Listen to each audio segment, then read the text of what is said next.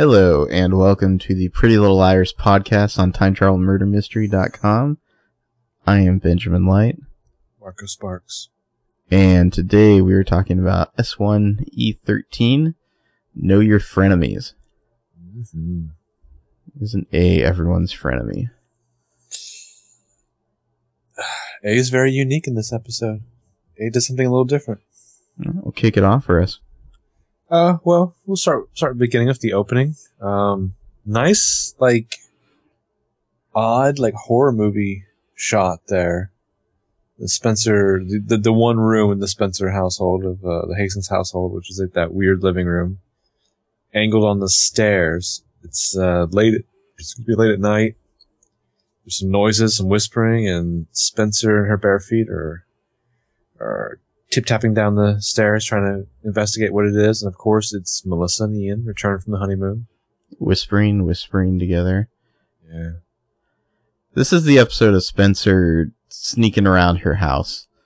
Like, there's a couple shots of her just, like, being nosy, you know? She's very nosy in this episode, but she's wonderful. She's absolutely wonderful. She's spying on Melissa and Ian for many reasons, you know? Mm-hmm. She's nosy. She suspects Ian, but she also, I think she's like fascinated and disgusted and even more fascinated with her sister's marriage, you know? All of that though, but it's not just that. It's also, I think there's like a, almost like Carson McCullers, like young girl looking at the world, trying to understand it, you know? Like yeah. Her sister is like married and like, you know, taking part in a world that Spencer isn't like allowed to enter yet, you know? Yeah, yeah. Which is why she's sneaking out of her bed in the middle of the night to spy and then running back when they hear her.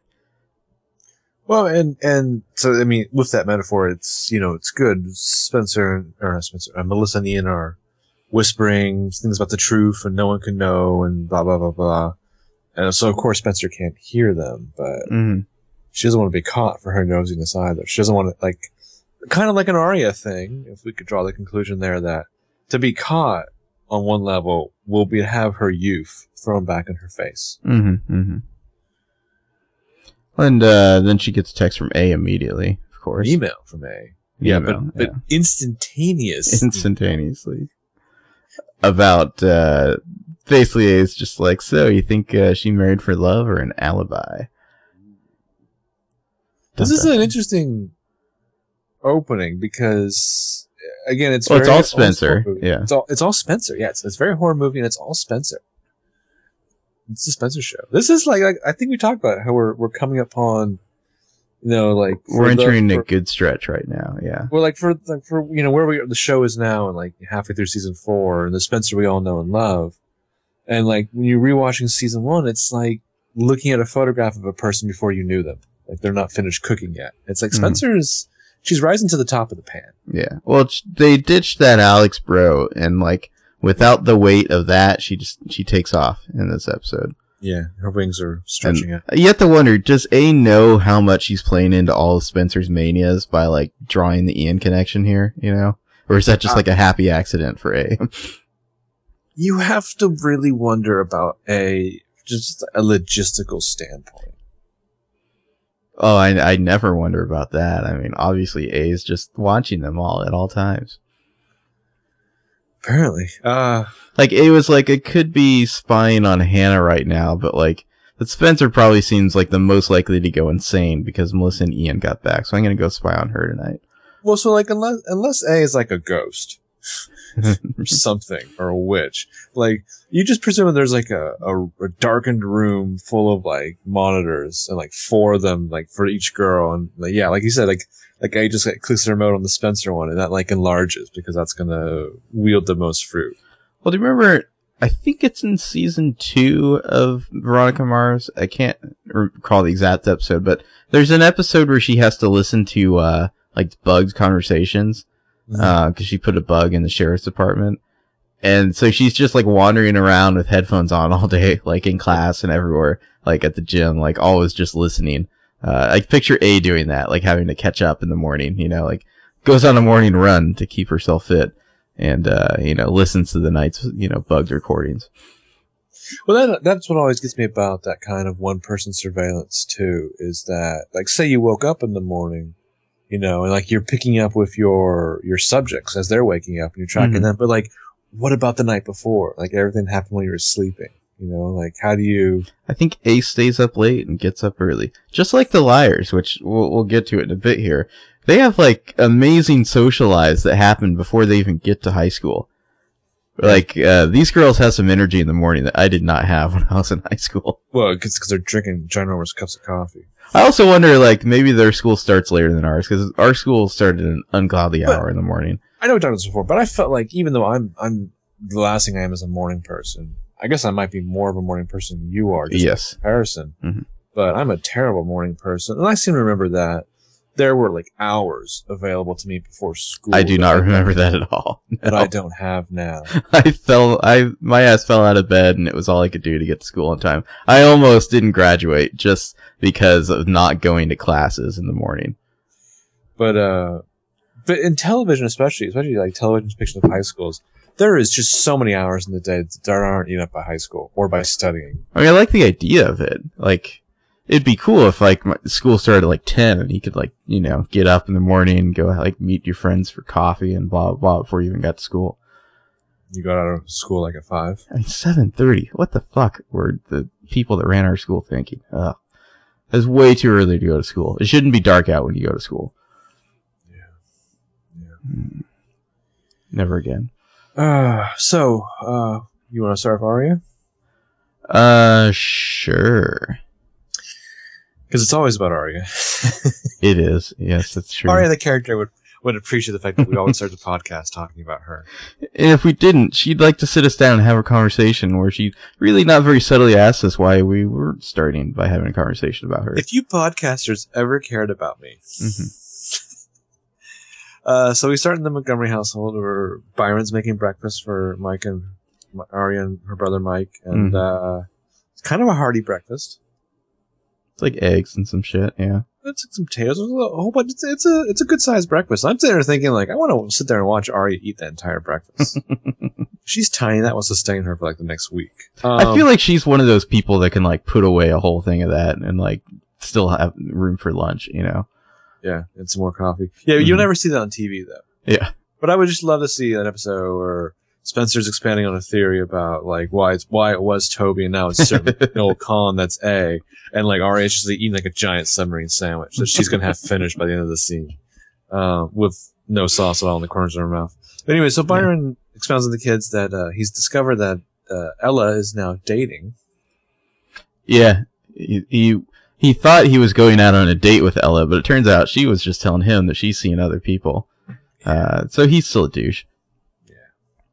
And then Aria's little brother Mikey, like, pitches a fit about things and storms off. And you lie and you cheat, but you draw the line of hypocrisy. And Byron's like, he says that. Yeah. Let's like, have you met me? I'm your dad. Have you seen the gene pool of which you were closely related, son? It is funny. They really do portray Aria as being like the big sister who, like, basically acts like her little brother's parent as well. You know? Yeah. Let's talk about what this episode is really about. Feathers. Aria's fucking earrings. Oh my god. The feathers. You know, I don't pay attention to fashion, obviously. But from what I've read, apparently feathers, like, actually became a real thing, and the show, like, takes credit for it. Like, I've gotten that impression from stuff I've read about the show, is that, like, they're claiming that, like Aria started the whole feather trend. I look forward to seeing the Batman Begins moment of Aria assembling her wardrobe of feathers, because it starts here with these ginormous feathered earrings. Well, the earrings are through these big gold hoops, and then on the gold hoop are all these blue feathers that have, like one end where the feather is connected to the hoop. It has, like, a little gold encrusted thing and a little gold hoop. Yeah. So it's like there's just this. They're fucking huge. I mean, like, the feathers themselves are, like, 3 inches long, and then the, you know, the gold connecting, and then the hoops, and, like, they're... Let me throw out some just derogatory amalgamations of the mixture of Aria's fashion. A little bit gothic. Mm-hmm. A little bit, 20s. Rich bitch, like, thrift shop. Mm-hmm. A little bit 20s. A little bit like Mexican Hooker. She is nicely, like her eyeshadow is the same color, blue, with a little bit of gold as well to complement. A little bit Peg Bundy. A little bit, yeah. It's an adorable package, the way they mix all that stew together. I keep waiting for, like, her brother or her dad to just be like, really? Yeah. And she's like, what? What do you think about other podcasts that talk about the summer transformation? Mm-hmm. You go away for summer from school and you come back from high school. And it's like you have like a whole week's worth of like this new fashion you're going to try out, this new identity, invest in new fashion. And the importance of always having somebody in your life who can tell you no. Mm-hmm. Like, what are you doing? You're not leaving the house dressed like that. Yeah. Yeah, you seriously red want pants, like, red pants. No, exactly. Take those back. Yeah. Yeah, exactly. Good for you. You seriously want her little brother to just be like, Aria, what the fuck? This isn't about the fact you want the scene of like Aria leaves and it just stays with like Mikey and her dad, and he's just like, "Do we need to say something at some point?" The intervention about Aria's fashion, yeah.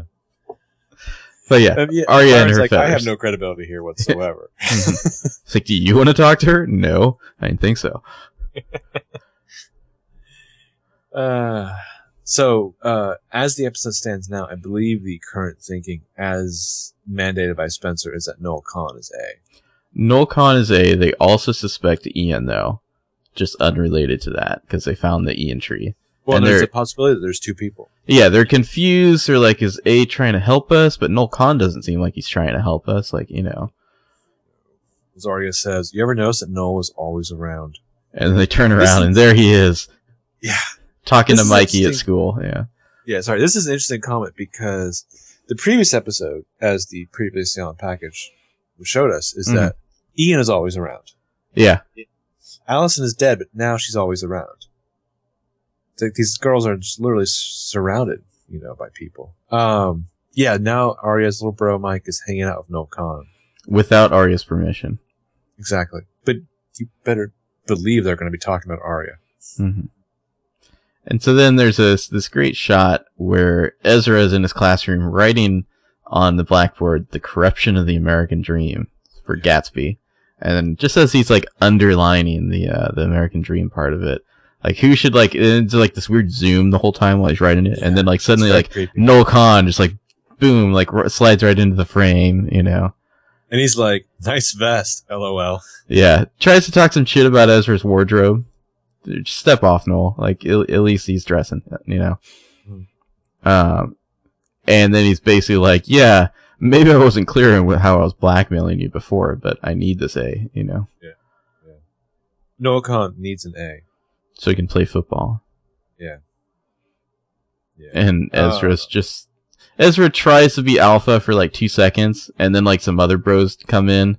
And Noel Kahn's just like, yeah, here Aria's into older guys. And Ezra's like, oh, on second thought, why don't you give me that essay? I'll reread it again. Yeah, well, so it's like Ezra's revealed the chink in his armor there, though, that this is where he could possibly... Because before he stood tall to Noel Kahn, you know, because they were alone, bro to bro. But now it's like he's not only in public, but he's surrounded by Noel Kahn's jock bro buddies. And one of the guys in eloquent high school male fashion is like, hey, Noel, that Aria chick, you still hitting that? Mm. Well, I think he's vulnerable because of Aria. Like, not about his own reputation, but about hers, you know? Well, yeah, exactly. It's I think it's a little bit about himself, but yeah, it's mostly about her honor. And he has to shut down, you know. He's not going to have this turned to like a locker room talk with Aria right in front of him. Rewinding real quick, there's a moment where the girls, are witnessing the lesbian spectacle that is Maya and Emily at their table or whatever. Wherever. It's like, first of all, Aria has first period with Ezra's class. That's established in this episode, in case we didn't know before. Yeah. The English class is first period. Mm-hmm. The girls have met at the coffee place. Mm-hmm. They've gone to high school, and they're spending an exorbitant amount of time in the lunchroom.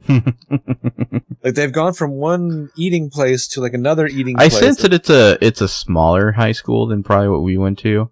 And so that's probably just like a social meeting place, you know. I'm just saying, like, that's a lot of just, like, social time. Mm-hmm. The coffee place would be one thing. These girls have very busy social schedules before they even attend their first class. Exactly. But anyway, so during the Emily Maya show, all the girls are kind of, oh, they got their new young love. And I just want to point out that Aria keeps looking to Spencer for a reaction. Hmm. Oh, yeah. So then there's some stuff of Hannah, which is delicious. That's one way to put it, yeah. Yeah. You can also call it awful. Yeah, Aria does show up for part of that. I don't know. Do you want to say that when you talk about Hannah? Or? Yeah, we'll get back to that. Okay. We'll just say that Aria likes to swoop in and save the day. Well, and Hannah's her other, so, you know. True. You don't when chick gets too ugly, Aria has to show up. You don't mess with her spirit animal. Mm-hmm. Yeah, so then Ezra and Noel Kahn seriously bro off. Yeah. Ezra Fitz will not be blackmailed. He's just like, yeah, I read your essay again. Still getting a C, bitch. Noel Kahn's like, do you know what this means, don't you? And Ezra's like, yeah. I know what it means. Yeah. So then back at home, the scene back at home is also fascinating. There's a nice little moment of Aria and Mike where it's actually played, like you said, like brother and sister, like she's the big sister and he's the little brother. Mm-hmm. And she's trying to ask him about, you know, his new friendship. She's like, sit down so I can interrogate you about what you're talking to Noel Kahn about. Which is clearly. I'll know if you're lying. Right? Yeah. It's me, right? You're talking about me, right? Right? Yeah. And he's like, jealous much? And she responds with, stupid much? Burn. I think they nailed the stupid way that siblings talk. Yeah, you know. Yeah. So Mikey basically says, like, oh, Noel's just telling me that teacher you like, Mr. Fitz, is, like, seeing a student and that he's going to tell on him tomorrow. And Aria's like, Aria's like, how can I act as suspiciously as possible? Mm-hmm. This news. And then Byron walks by and he's just like, hey, you shouldn't joke around about that kind of stuff. I would know. I have slept with a student, you know? Exactly. Those kind of rumors can ruin someone's life, especially if they're true. Yeah. I have no credibility whatsoever. Yeah. Well, and then Aria, like, the dad is like, do you know anything about this, Aria? And, like, it's like the worst, most least convincing lie ever. She's like, Dad, I made a huge mistake. And they all stare at her, and she's like, I was supposed to study with Spencer. Yoink! You know, and, like, runs away. Yeah. Well, I mean, I guess there's a little bit of room for them to think, like, here's a girl with a crush on an authority figure. And yeah. She's discovered that, like, that crush means nothing. That the person... You probably wouldn't immediately assume that, like, she actually had anything to do with it, you know? But I think in the real world, though... Because she says, I've screwed everything up. Yeah. And then she pauses for like 45 seconds. I think everyone in that room, if they weren't dumb Montgomery men, is thinking like, oh. In those Television Without Pity recaps I love to read, I'm trying to remember the exact phrasing he used for this scene. He says that he likes to imagine that all of the like 40 different people who are that are like out front spying on her were all just like, well, nice save, Aria. So she goes to see Ezra in his apartment, and there needs to be more gifts of Ezra in this scene. Because he is, in the span of mere hours, he has gone to full-on unshaven, 3 days unshadenness, drinking. Like remember, like, evil Superman from Superman II? Yeah. So he's got the, like, the bad boy bangs going on, or the kind of hanging down in front. Yeah. He's like, tie loosened up. Yeah. Vest still on, but shirt untucked. Yeah, and tie is like kind of loosely hanging now. Yeah. Scotch, yeah. So that's what happens when you find out you're going to get busted for sleeping with your student. But I mean, like, yeah, he's gotten seriously hairy in like 4 hours. Just want to point out, like, he gives her this big old speech. Like, him and Aria are both completely insane about their relationship. Like, they think it's like some epic love. Yeah. What you and I have is the most real and honest thing I have in my life, which, oh boy. Even though this doesn't look right, it has always felt right. I just write down, ew. Yeah. And he's not going to let Noel Kahn or reality turn it into something that feels wrong. And Aria's just like, you could not be more correct. Yeah.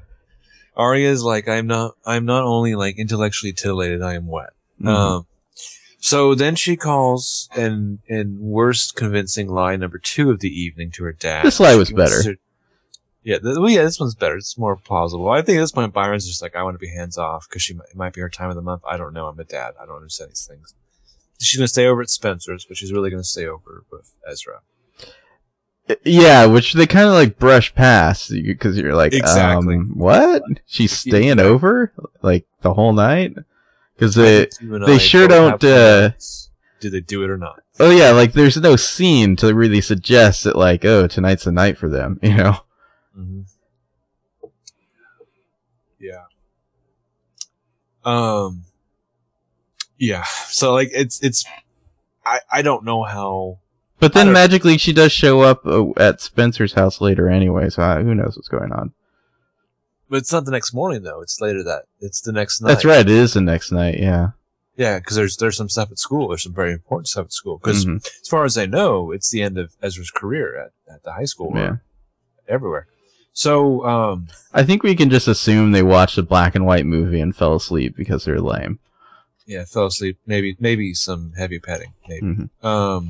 So yeah, the next day, Ezra's ready to face his doom. He's finishes one class. He's about to march off to the principal's office, presumably to resign. And we discover that Noel Kahn has been framed. His locker has been searched. And the principal has found the stolen answers to 3 midterms. Mm-hmm. I like this shot where it's like Ezra in the foreground walking away, like staring at Aria the entire time. And then in the background, like the cops come up to Noel Kahn's locker and bust him. Yeah. And then he turns around and they're all just like, yeah. There's a lot of gasping in this episode. Mm-hmm. Like a lot of gasping. The convenient line of Noel Kahn saying something like, whoa, I was framed. You got to believe me. To which the principal responds with, I don't know how I'll ever believe you again, Noel. Bum, bum, bum. So now make no more accusations today. So now anything Noel Kahn says isn't going to be treated like another man who has no credibility. Mm-hmm. So then instantaneously, A texts the girls. Says, A is for Allison, not amateur. You just want an episode. It's just nothing but like from A's perspective. Well, it's just like, Noel Kahn, seriously, you thought he was me? Please.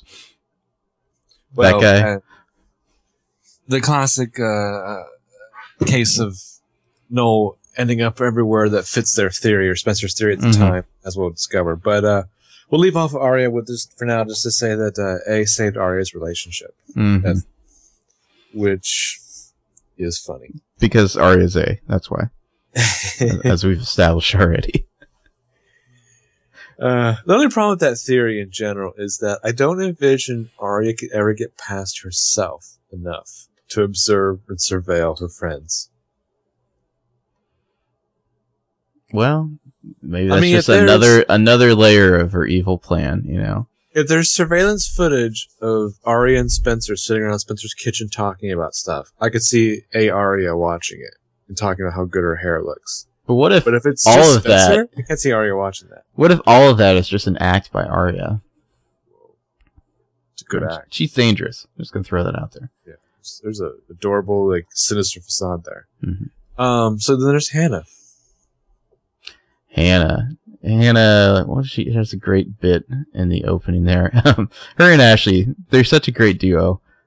She's still feeling bad about all the money getting stolen that her mom stole herself, and the mom. This is the mother you want. The mom says it's only a felony if they find out. Yeah. Ashley's awesome. That's some parental advice right there. Yeah, Ashley's awesome. Yeah, things are moderately better between Ashley and Hannah. So last week's episode presumably took place 6 weeks after the previous episode. This episode, I would think, can take no more than a week, maybe 2 weeks after the previous episode. But Hannah's out of the cast. She's wearing flats, not heels again. Yeah, she's mobile. No more wheelchair. Yeah, she's taking it mobile. Yeah. So in that scene where Emily and Mona show up before school starts, Maya, the girls are observing. Yeah. What did I say? You said Mona. Oh, sorry. Emily and Maya. Hannah's like they're talking to like Emily and Maya are talking about like their afternoon where they're going to be studying, and Hannah's clearly like studying, right? Right? Lesbians, LOL. There's a lot of like other people's interpretation of like lesbian code. Yeah. This episode has all the liars being like just a little too precious about how cute they think Emily and her girlfriend are. Like they're not real people at all. Yeah. Which I guess is somewhat accurate, you know. Yeah. That's probably how high school students would react. Yeah. Well, I mean, again, the word pretty and little are in the title of the show. So then Hannah goes to check her locker where there's a C-note. Taped inside and some instructions to do some more degrading things for A's amusement if she wants more money. Yeah, she has to go to the cupcake place and pick up the order for Hefty Hannah. Mm-hmm. And then her instructions are the order is for 6 cupcakes, big, rich, delicious-looking cupcakes with pigs on them, decorated pigs on them. I just want to point out, just looking at those cupcakes almost gives me a stomachache. Just like they seem like they're probably like really sweet, you know, like the frosting looks like really rich. Like, ugh. Yes. Well, like, I feel like you want to take a bite. Yeah, really. A single bite, that's it. Yeah, Hannah's instructions are to eat all 6 in public. Sit out in public in front of the place and eat all 6. Which is this whole bit here. It's so awful and horrible. This was the part where when I was watching the show, I really began to realize that it was like operating on like deeper levels than I'd given it credit for, you know? Yeah, this is because it's just definitely... like, wow, that is like so cruel, you know? Like that's so much more fucked up than I would have even like thought A could do to her, you know? This was likewise. This is the part of the show where I think it actually stopped being a guilty pleasure show for me, and I started telling people like, you don't understand. Yeah, exactly. Well, because then we get this flashback. Like Hannah's like she's trying to put away these cupcakes, and like your stomach hurts just watching her eat them, you know. And like there's these jackass like bros nearby around the football team, like kind of like laughing at her and saying oink oink. And then it like flashes back to like a time when like she ate too much of a pie, and then Allison came in and caught her.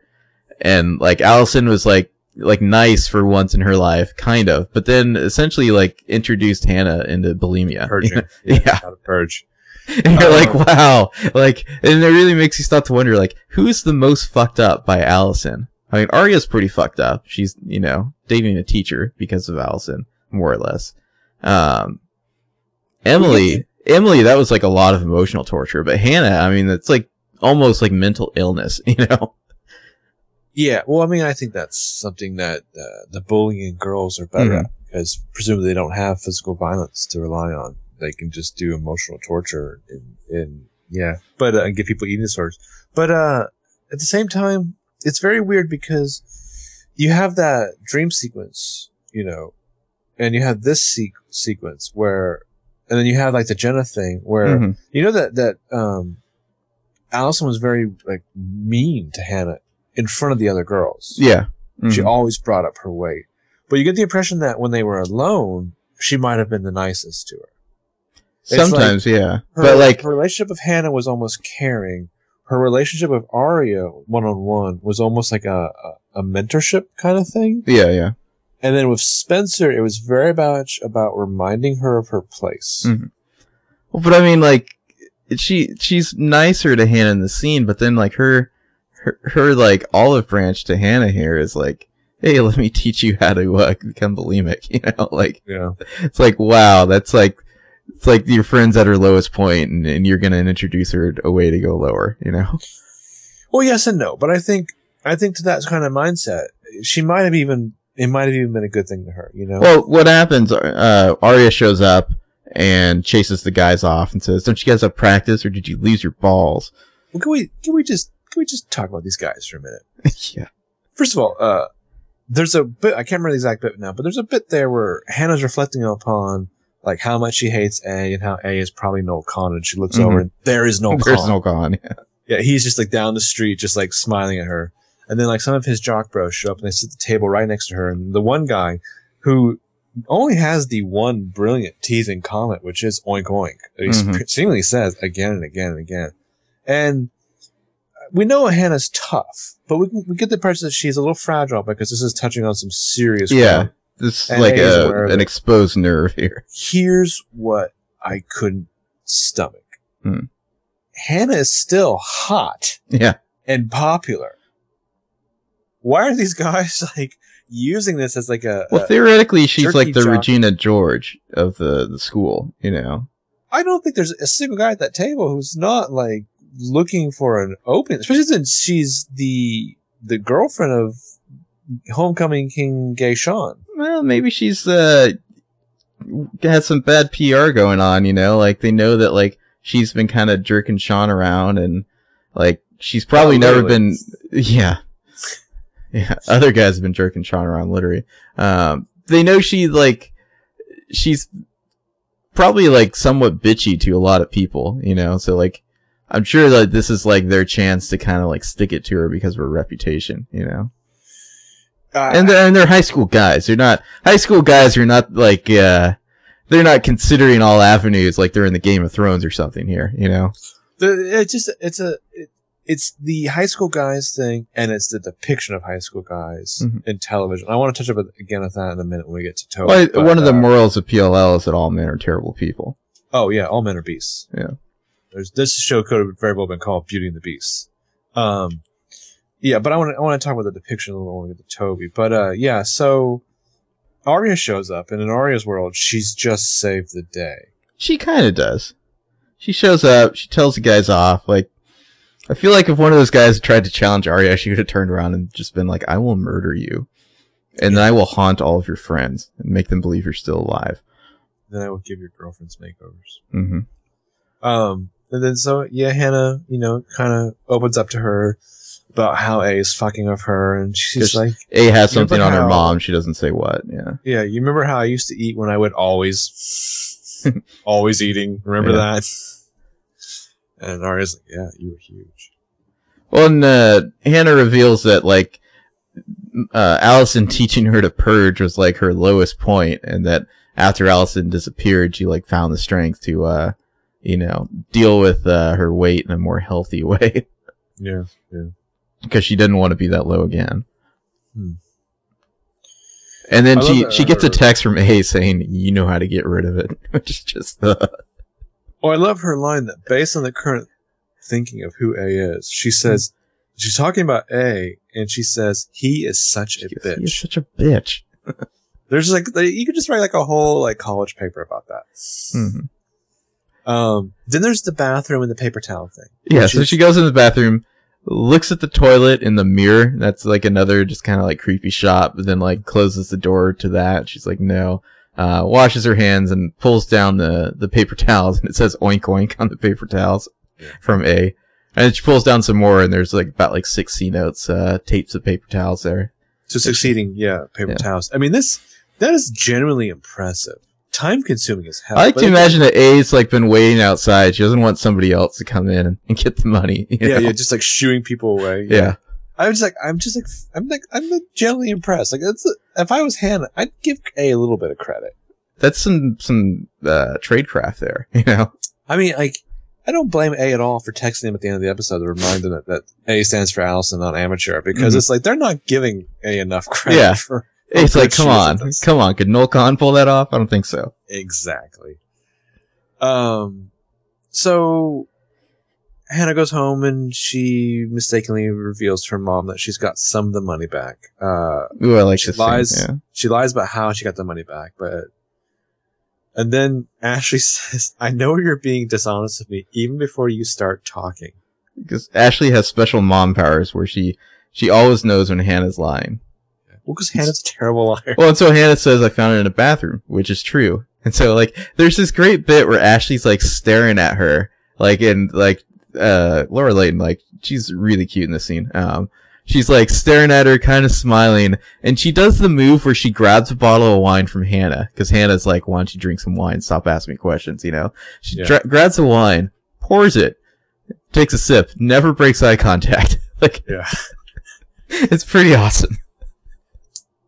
Yeah. Well, yeah, she doesn't technically lie about some of the stuff, because at one point Ashley says, well, did it ever occur to you to go talk to the manager of this place? And Hannah's like, no. Yeah. It never did. It never occurred to me. So, and Ashley's kind of like... Ashley's like, well, you win this time. I'll be alone with my wine now. And she's like, walks off with the glass. Well, when Ashley uncorks the wine, that means she approves. Mm-hmm. It also means other things, too, perpetually. But in this case, it means that she approves. I think the real crime of this episode is they didn't give Ashley Benson the credit of... The scene where Hannah's in the mirror trying to like discover her own tell... Yeah. Adorable. Like, they really should let, like, Ashley Benson, like, breathe at that moment, because I think you could have had a lot more fun. Yeah, Hannah goes to a mirror, and she says, I am a virgin, and then she says, I'm not a virgin. She's trying to figure out her own tell. You could have done more with that, probably. That's fun. She has a serious frown at her reaction to the I am not a virgin. And then, there's Emily. Yeah, Emily, her scenes... Some of them were just like painful, you know. The one line before we get to Emily's like real storyline of this episode is the Allison lied more than she breathed. Mm-hmm. Or if lying is a crime, we would all be in jail. Yeah, when they're trying to determine whether or not Allison really was like dating Ian. Yeah. It's like, well, the girl was a fucking liar, so who knows? Yeah.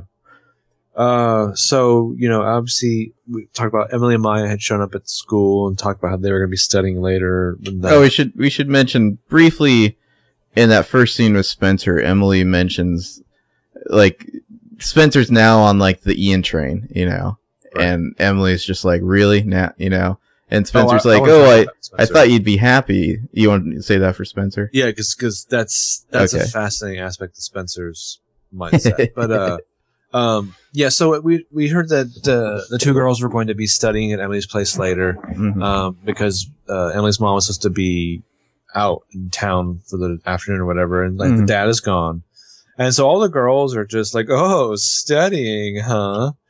Lesbian code for scissoring, I'm sure." So Mrs. Fields comes home. She hears giggling from Emily's room, and freaks out because obviously giggling like runs in, yeah, lesbian code for scissoring. Runs in and they're just like, you know, I don't know, studying basically. You know? Well, it's fascinating the way they do this too, because in the images they really, I think, sell the paranoia of Mrs. Fields that she's looking through the cracked door to see just like these two girls' legs on the bed, and at one point like Maya's feet rub up against Emily's feet, and that's when she just loses it. She just blows up and like kicks the door in practically. Well, and you can make an argument that even if that was a guy, she might have a somewhat similar reaction. But it definitely seems like she's having more of a reaction than she would have if it was a guy. If it was a guy, she probably would have just walked in, you know? And in classic Maya fashion, Maya makes it worse. Maya makes everything worse.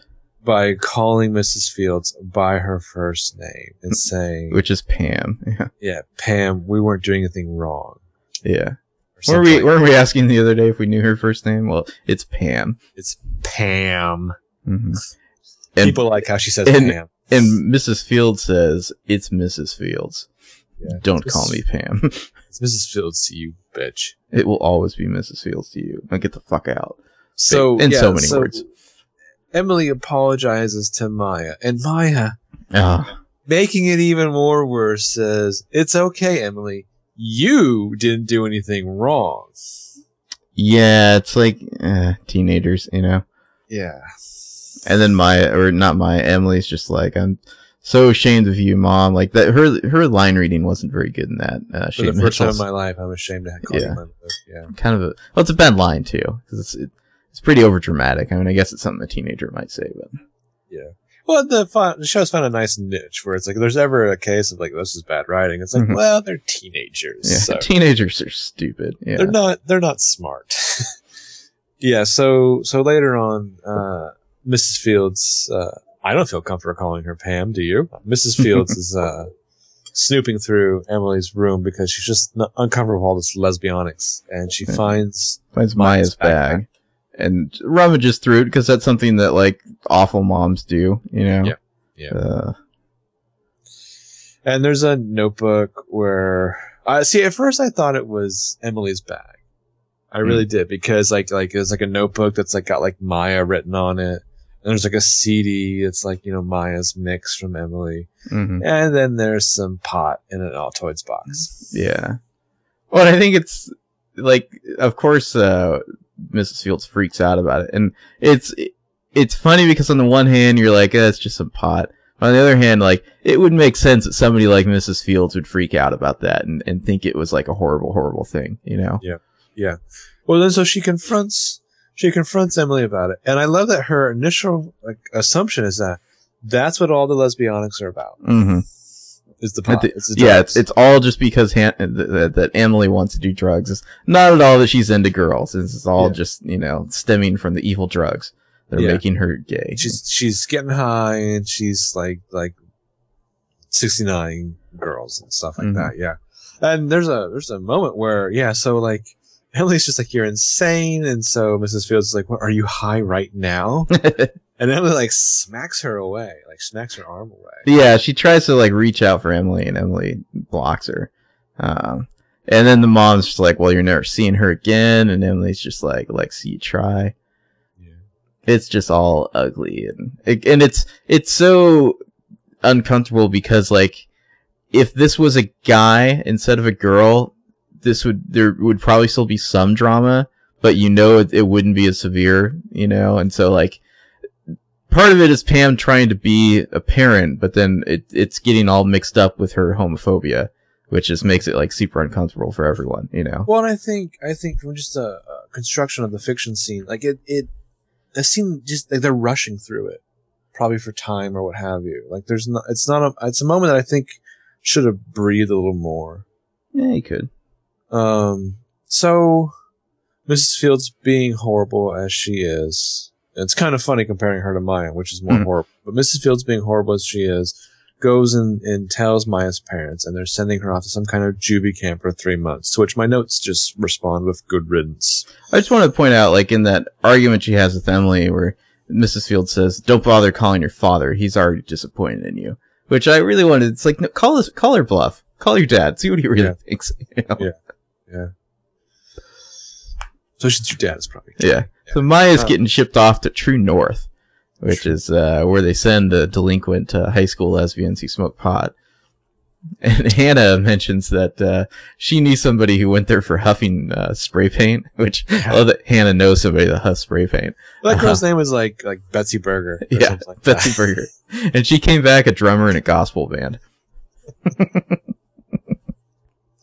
Which is funny, again, just because Hannah's like boyfriend, her gay boyfriend that she loves so much. It's the Holy Roller. Mm-hmm. So we'll leave off just that the last scene, being as it does, takes place at Spencer's house. And Emily shows up last, and the other girls have a surprise for her up in Spencer's room. Mm-hmm. Do you want to circle back to Spencer now? Yeah, let's go back to Spencer. And where we began. Yes. Circle. So after snooping around the night before and then run back to her room, the next morning, Spence is just trying to get some breakfast, and who should walk in, being his creepy, like, space invading self as usual, but Ian. As a recurring theme is that the creepy men not only invade your home, they invade your goddamn breakfast. And just, like, your own space, like, Ian is suddenly like, even though like they have this barn, I guess maybe they don't have a kitchen out there or something. Like Spence is just trying to get some food, and then like he shows up and he's doing the thing where it's like, and it's not totally overt, but it's like because they're both in the kitchen, he's kind of having to like move around her, and she's in the way, and suddenly she's backing up into the wall to like, you know, not bump into him, you know, and it's super uncomfortable for her because. Well, and plus Ian is serenely creepy. Well, he calls her Spence, which I find funny because it's like he probably shouldn't call her that, you know? Right. Yeah.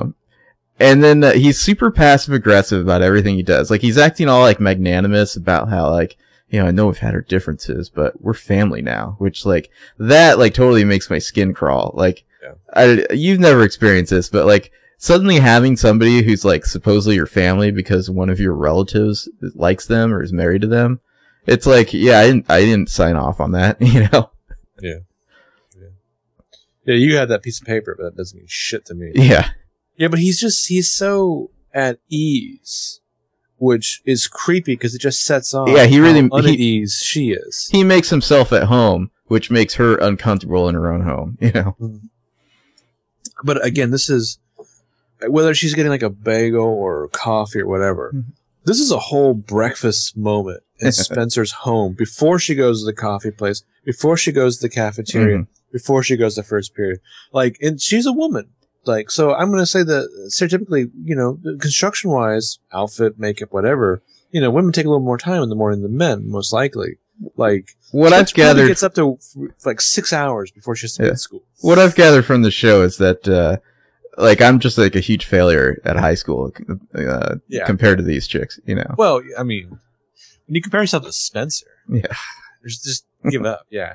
But, so, so Spencer starts fishing a little about, well, first he's fishing and he's like, so did we wake you up last night? Like trying to see if she's spying on him. And right. She's like, I didn't know you were home. So why would you have woken me up? You know?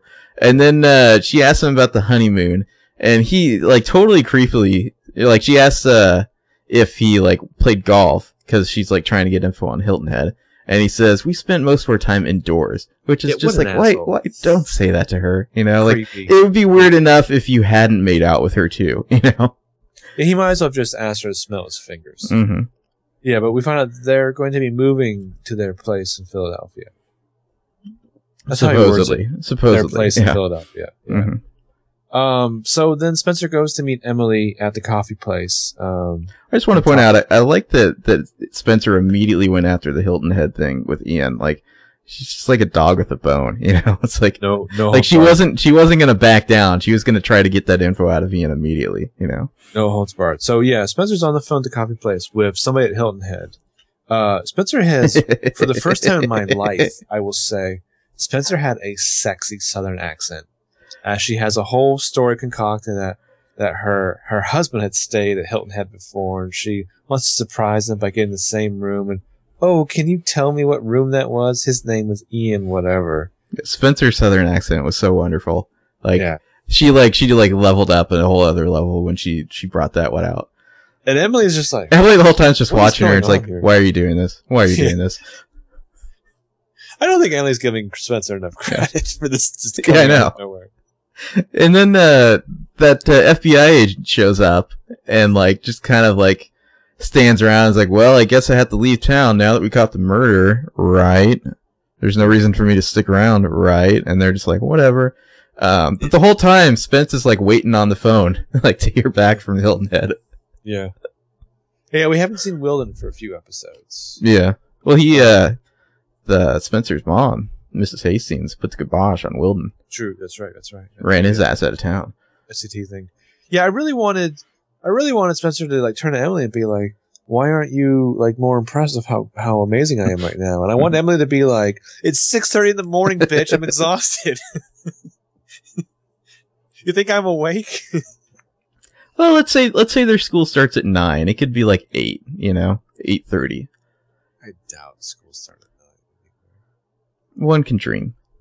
Yeah, maybe in the year since we went to high school, they figured out that it's an extremely stupid idea to try to get high school students to show up at 7:30 in the morning. Yeah, something, test scores, something, mm-hmm. yeah. So the moment that we had skipped over before is, so Spencer is full on to either it's Ian or Noel Kahn. Mm-hmm. It's and both. Emily is kind of like, really, you know? So Spencer, on a dime, turns on her with, oh, I would have thought you would have just been pleased that it wasn't about Toby. Like, she's kind of almost, like subtly cruel to Emily about this. And then Emily's just like, well, all Toby wanted was for me to believe him, and I didn't. Wah. Yeah. Yeah, Spencer's like, I wish I gave him. So Spencer does find out that Ian was at Hilton Head the, like, days right before Labor Day, when theoretically Allie was there as well. So seemingly they were at Hilton Head at the same time, right before Allie disappeared. Right. Dun dun dun. Which is like a smoking gun as far as Spencer is concerned. Oh yeah, it's judge, jury, and executioner. She's like, verdict is guilty. She's like, I'm basically living with a murderer, you know. Yeah, exactly. So yeah, at the cafeteria scene before school starts, Hannah makes an offhand comment where she jokingly tags Spencer as Veronica Mars. And I wanted Spencer to be like, thank you. I know, really. I love that she called her that, because when she did the Southern accent, like, it immediately made me think of Veronica Mars. But I want Spencer to be just like, that's a huge compliment. Thank you very much, Hannah. I think you were smart enough to make that compliment. Thank you. Yeah. Hilarious is later on is, well, let's talk about Toby, yeah. Because Toby comes back to school. Which, for some reason, like, the cops show up with Toby. He's, like, there to get, like, his stuff or something. I don't think this would happen in the middle of a school day, but I'll allow it. The depiction of bullying on TV here. Somebody announces to the school hallway, hey, freak coming through. Mm-hmm. Somebody's written killer. Lines, killer. And then some random horribly acting extra. Like, I wonder, like, that guy's got to be, like, I don't know, like one of, like, the grips or... who steps to Toby? He's got to be somebody who's, like, friends with somebody on the set or I don't know what. But, like, that guy steps up and he's just like, murderer, and, like, pouts off. And Toby's like, oh, that was either the sickest burn ever, and my face just always does this. That's all he says, though. He just gets in his face for half a second. He's just like, murderer. And then walks off. And Toby's face makes that face that it always makes. Which is, kind of pitiful, sad. So, like, later, Toby's walking through town, because apparently he hasn't learned his fucking lesson. Well, like, how exactly is he walking through town here? This is what I was wondering. Yeah, why doesn't he I guess he's off the bracelet for the moment. Yeah. Like, it's okay, murderer, you're free for the day. Yeah. He's not seemingly going anywhere. He's just walking through walking down Main Street. The one city block that they have in Rosewood. It's like children and old ladies and dogs all run away from him because he's the town pariah, because he's a murderer. It just... The hilarious thing is, like, Spencer's, like, jogging, and she sees him across the street, and she does this, like, to me, incredibly comical thing where she ducks behind a car so he won't see her. She's just out for a jog, and then suddenly she's spying on Toby. Oh, God. So, yeah, the thing with the kids on the street, and so Toby runs into an alleyway to cry. He runs down into an alleyway and, like, kind of leans against the wall and cries. And Spencer, of course, has followed him there to spy on him because she's now fascinated, like, I think just by the idea of that, like, other people are real people with real emotions, you know? Yeah. And she's like, wow, I totally thought that guy was a killer and didn't think anything of it. And now I see he may actually be a human being. Well, I don't know that she's quite opened the door to, like, to real legitimate empathy just yet. But I think it's more just a fascination stage, you know? That other, like, people have... How weird. He has emotions. Smorgasbord of emotions, yeah. But I want to real quick point out that as he's walking down the street, a car drives down the street. A dude leans out of the car to yell out, why don't you save us the cost of the trial and drop dead? Well, you know, that's what happens when you let an accused killer just wander around Main Street of your town, you know? I just feel like the bullying just doesn't take this form in real life. But Spencer is now intrigued by this Toby fellow. Yeah. She's discovered that somebody else has emotion. She doesn't really know how she feels about it yet. Yeah, so meanwhile, later on, she's back at home, she's studying in the living room, and she's just fascinated by all of Ian's fucking boxes. Or, like, this whole bit where she's, like, it's just a shot of her, like on, like, one of those, like, fainting couches, you know, studying, like, sucking her thumb. And, like, she keeps glancing over at the boxes. She finally gets up, starts to open up the tape on one, and then immediately takes it back up because she hears somebody coming, you know, and has to go sit back down. Well, that way that you would do when you were a kid, where, like, you want to see what your Christmas presents were, and you got smart after the one year when you just tore them open prior to Christmas, but now you're smart. And you're undoing the tape in a way that you can clearly, like, try to retape it as if it was never disturbed. Yeah, she's starting to do that. But she very swiftly tapes it back up, sits back down, and pretends to be studying again when Melissa walks in. But all the way, by the way, all the Spencer scenes with Melissa in this episode are just phenomenal. Yeah, they're absolutely phenomenal. Melissa's got way too many bags, so of course she drops the one that has the stuff from the drugstore that Spencer finds, which is an ovulation kit. And Melissa has the meta line to Spencer of, "Can you keep a secret?" And Spencer's like, "Totally." And Melissa's like, "No, I mean, really." So Melissa then reveals that she's trying to get pregnant, ... To which Spencer immediately replies with Ian? Hold on a sec. I have some notes on this. So first Spence finds the ovulation kit and Melissa says, "You weren't supposed to see that." And Spencer says, "Well, I did." And then Melissa says, "I'm trying to get pregnant." And Spencer says, "With Ian?" And Melissa's like, "Yeah, like, yeah, my husband." You know, like that's how seriously Spencer takes the marriage. You know. Yeah. So they talk about it a little bit. Ian, who never entered the room, he's just suddenly there in the corner of it, like freaking out that Melissa shared this with Spencer. It's supposed to be a secret between the two of them. To which Melissa replies with, like, "Don't worry, Ian. Like Spencer can keep a secret." And in the creepiest reaction ever, he's just like, "I know she can." Mm-hmm. Well, I want to talk about this scene, just the Melissa Spencer stuff.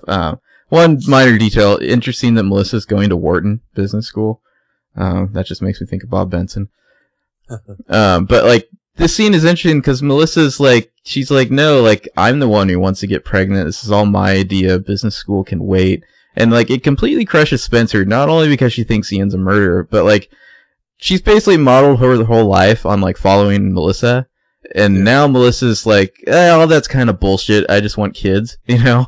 Yeah. Like, Spencer's just like, what the fuck? You know, like Melissa's basically like, telling Spencer that, like, "Oh, you're too young to understand, but like, you know, you'll understand when you're older. You know, this is old, you know, adult girl stuff that you don't get." And it's Spencer and Aria are the two that are really coming up against the fine coarse hairs of adulthood and not enjoying being told that there's things they're not ready to understand yet. Well, and especially in Spencer's case, her whole life is about following in Melissa's perfect footsteps. And now Melissa's like, I could give a fuck. You know, it's like now she's following a model and a path that, like, you know, Melissa doesn't even care about anymore. Yeah.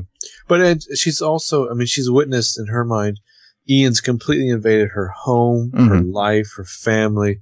So she, in her mind, by extension, that he's, of course, going to invade her sister's womb, only to have it discover that it's actually her sister's idea.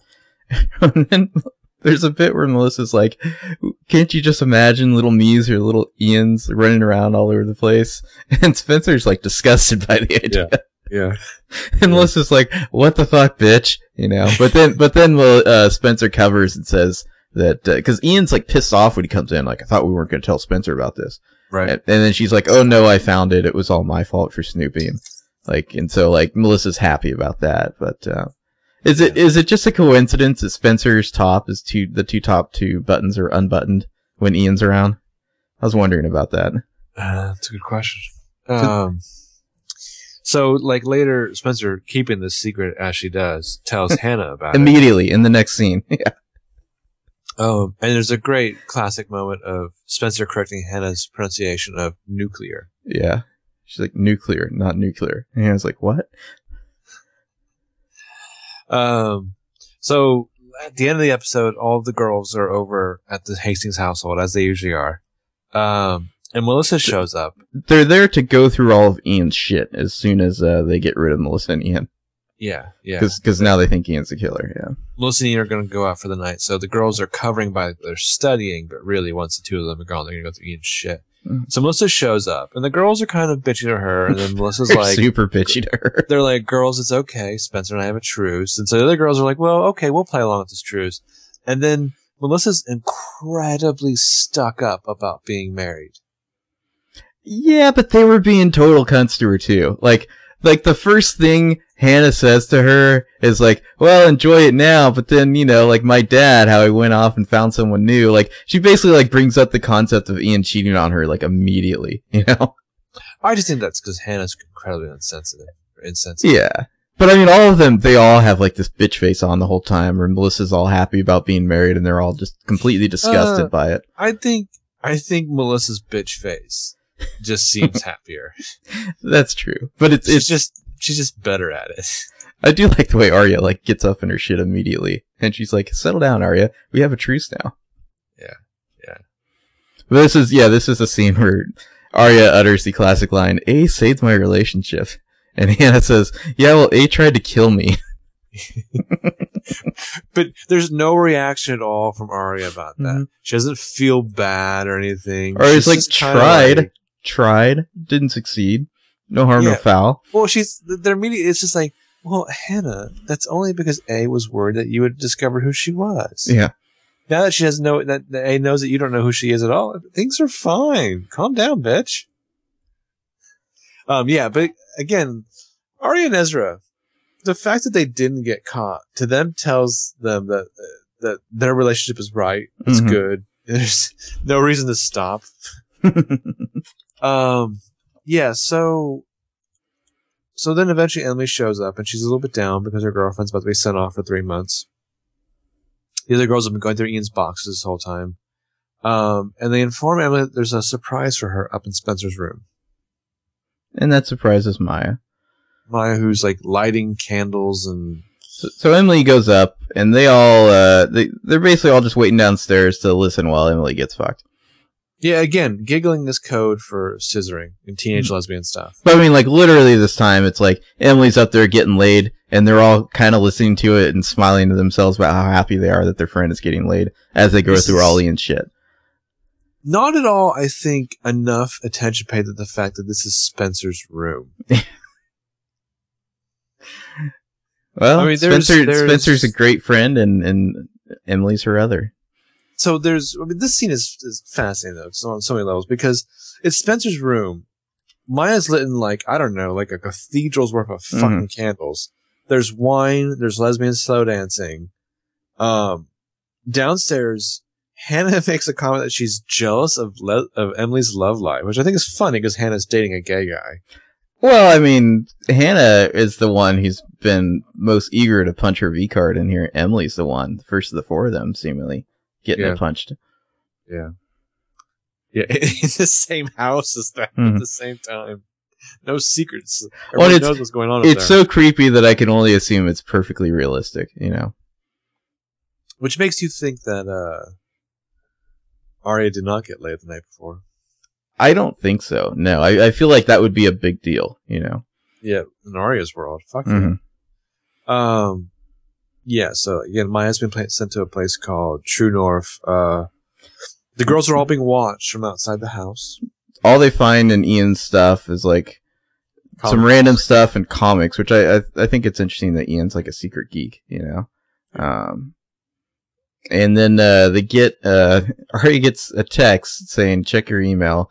Don't say I never gave you anything. Yeah. Well, first, Maya finishes like laying Emily real good. Mm-hmm. And then bounces. Yeah, she bounces. She's like, that's great. I got a shower. Yeah. Emily's just like, thanks, guys. Thanks for getting me laid before my girlfriend leaves. Mm-hmm. And she's like, I'm really worried about Maya going to this place.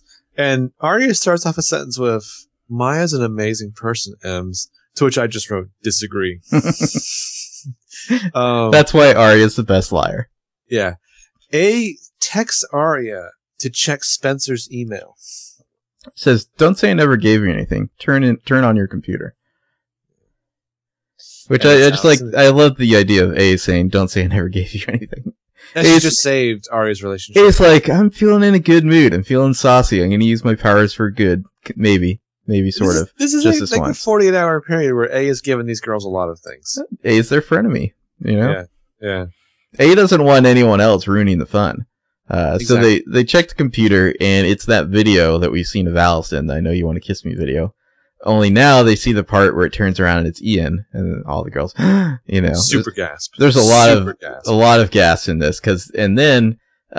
like the camera drops and like there's like some weird muffled noises and then suddenly you see the camera's on the ground and suddenly like a hand hits the ground and like clenches the dirt and then slackens and the girls like we should probably save the discussion of this video for the next episode, because that's right where it picks up. But they have different interpretations of what's happening here, you know.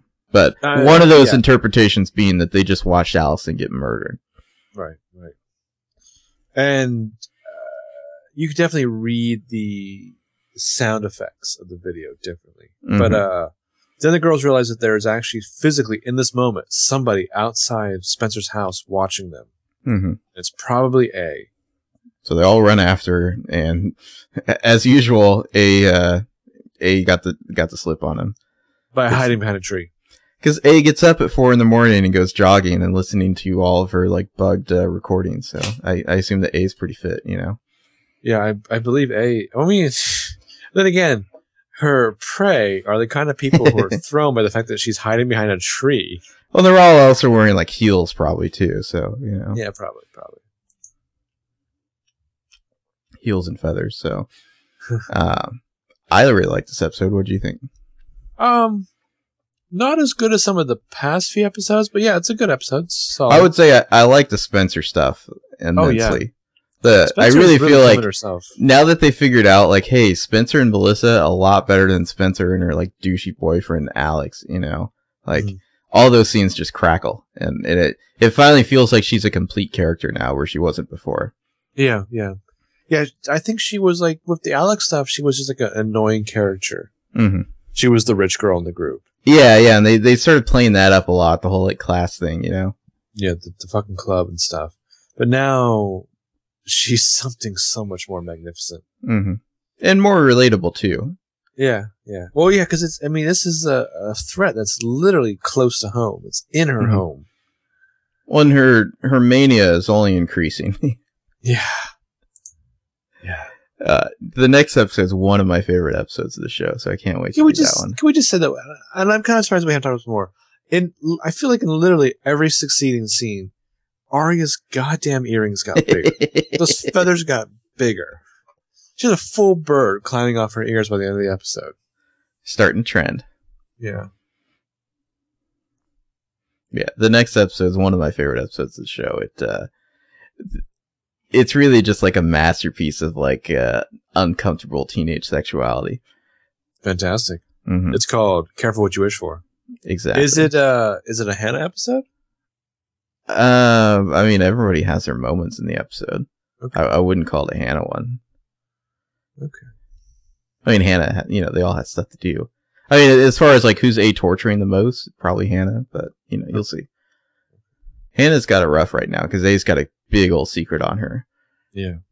Like, it's funny, occasionally in the show, you're like, why don't they just go to the cops? But, like, they're so compromised right now, there's no way they can go to the cops. Yeah, yeah, yeah. Like there's always something going on with these girls that's not quite kosher. Yeah. Mm-hmm.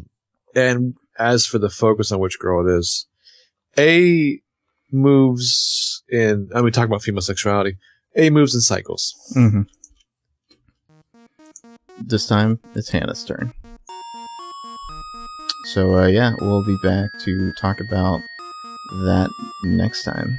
Mm-hmm. All right, bye-bye.